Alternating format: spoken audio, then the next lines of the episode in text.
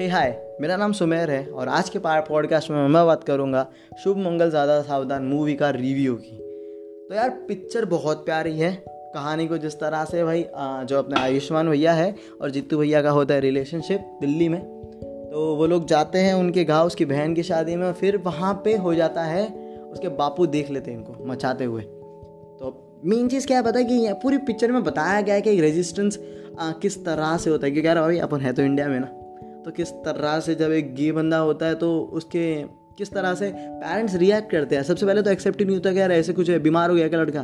पूजा visa कराओ इस पर किसी ने टोटका कर दिया है। तो वो सारी चीज़ें होती है, किस तरह से इस पिक्चर में मस्त आयुष्मान भाई बंदा फुल लड़ रहा है अपने प्यार के लिए। और लास्ट में एक बहुत अच्छा एक्सेप्टेंस होता है तो मूवी से ओवरऑल यही निकला। पिक्चर तो बहुत अच्छी थी कॉमेडी थी, मज़ा आया फनी हुआ।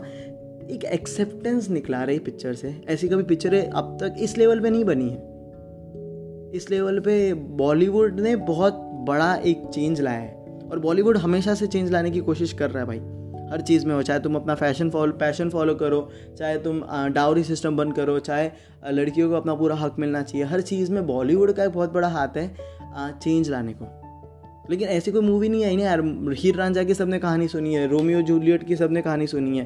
पर जब कोई कहानी नहीं सुनेगा गे लोगों के बारे में उनकी कोई मिसाल के बारे में तो फिर जब एक्सेप्टेंस ही कैसे आएगा? तो इस पिक्चर से एक अच्छा एक्सेप्टेंस आया कि भाई हाँ ये तो नॉर्मल है। तभी एटलीस्ट पेरेंट्स लोग भी देखेंगे आगे हाँ यार वैसा देखा है। कोई एग्ज़ाम्पल ही उनके माइंड में भी नहीं आ रहा। वो भी लोग सोच रहे हैं यार बीमारी है। और हिंदुस्तान में तो कुछ ऐसा है कि भाई आ, वो अभिषेक उपमन्यु का कहा जो कहना कि मम्मी मेरा दोस्त गे है। तो मम्मी बोलती है ऐसा कुछ नहीं होता। तो बता रहे, मम्मी मेरा दोस्त गे है, भूत नहीं है। तो मम्मी बोलती है भूत होते हैं। मतलब कि, क्योंकि एग्ज़ाम्पल ही नहीं है। तो इस मूवी से बहुत अच्छा एक एक्सेप्टेंस आया है कि भाई, नहीं यार, गे लोग भी होते हैं। नॉर्मल है, ऐसा कुछ नहीं है।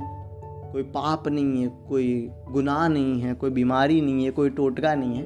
ठीक है नॉर्मल है यार। हर इंसान को अपनी ज़िंदगी जीने का हक है। और यही चेंज बहुत पहले से आया जा रहा है छोटे मोटे लेवल पे। जैसे अलीगढ़ एक पिक्चर आई थी, वो बहुत प्यारी थी। उसमें बताया गया था कि एक गे बंदे की कहानी।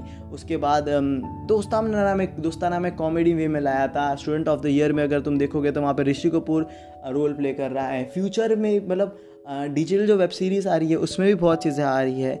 जैसे फॉर एग्जांपल अभी मेड इन हेवन में बहुत सही तरीके से बताया गया था। तो एक बदलाव कहीं ना कहीं लाया जा रहा है डिजिटल कंटेंट के थ्रू और वो बहुत सही है।